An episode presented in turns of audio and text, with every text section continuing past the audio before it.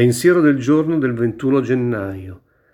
Una volta ho sentito dire che per distinguere una cosa spirituale da qualcosa di materiale bisogna condividerla. Quando condividi qualcosa di materiale, più persone ci sono, più piccole vengono le porzioni. D'altra parte, quando condividi qualcosa di spirituale, il suo valore è moltiplicato per il numero delle persone con cui lo condividi. Loro possono a propria volta condividerlo, facendolo diventare mille volte più grande.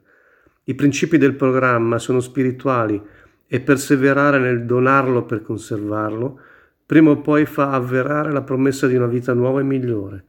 Meditazione del giorno. Fa che oggi mi concentri su un passo e lo condivida con qualcuno. Oggi ricorderò, non posso dare quello che non ho,